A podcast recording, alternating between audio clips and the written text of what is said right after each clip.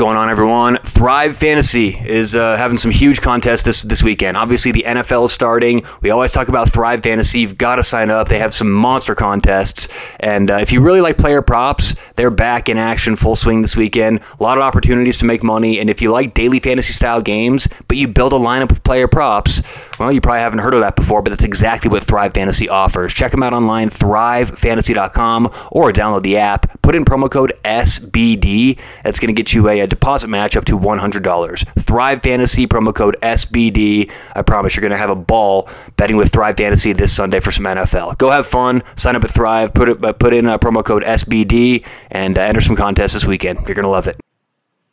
All right, my peeps, my sports betting peeps, what's going on out there? How we doing on a, well, it's Friday. It's late on Friday when I'm recording this, but I'm assuming you're going to be listening Friday night or Saturday morning. So what's happening? What's going on?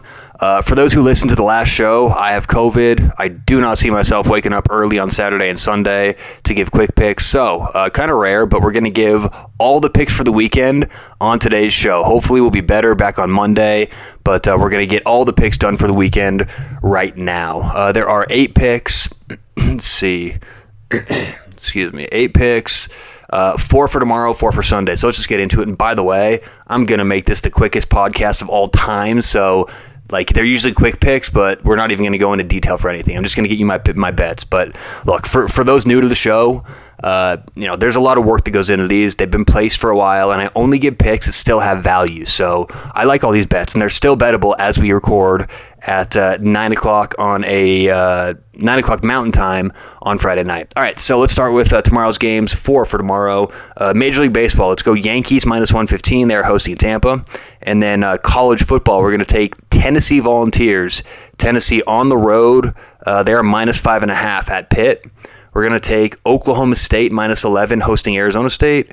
And uh, this next one, the price is important. We're going to take Baylor plus three, but uh, it's going all over the place. BYU's two receiver, two top receivers, uh, just ruled out like an hour ago. So I wanted to give some instruction because this may move. So I currently like it at uh, Baylor plus three minus 120. You're not going to find any 110s. It's going to have to be 120. But if this does go down, it, it, it's interesting because I actually look a lot of you out there like the the plus bets and like those kind of like juicier bets. So Baylor plus one fifteen wouldn't be terrible, but I would still take Baylor plus two and a half. Now it's tricky buying up to three. I said I wasn't going into detail.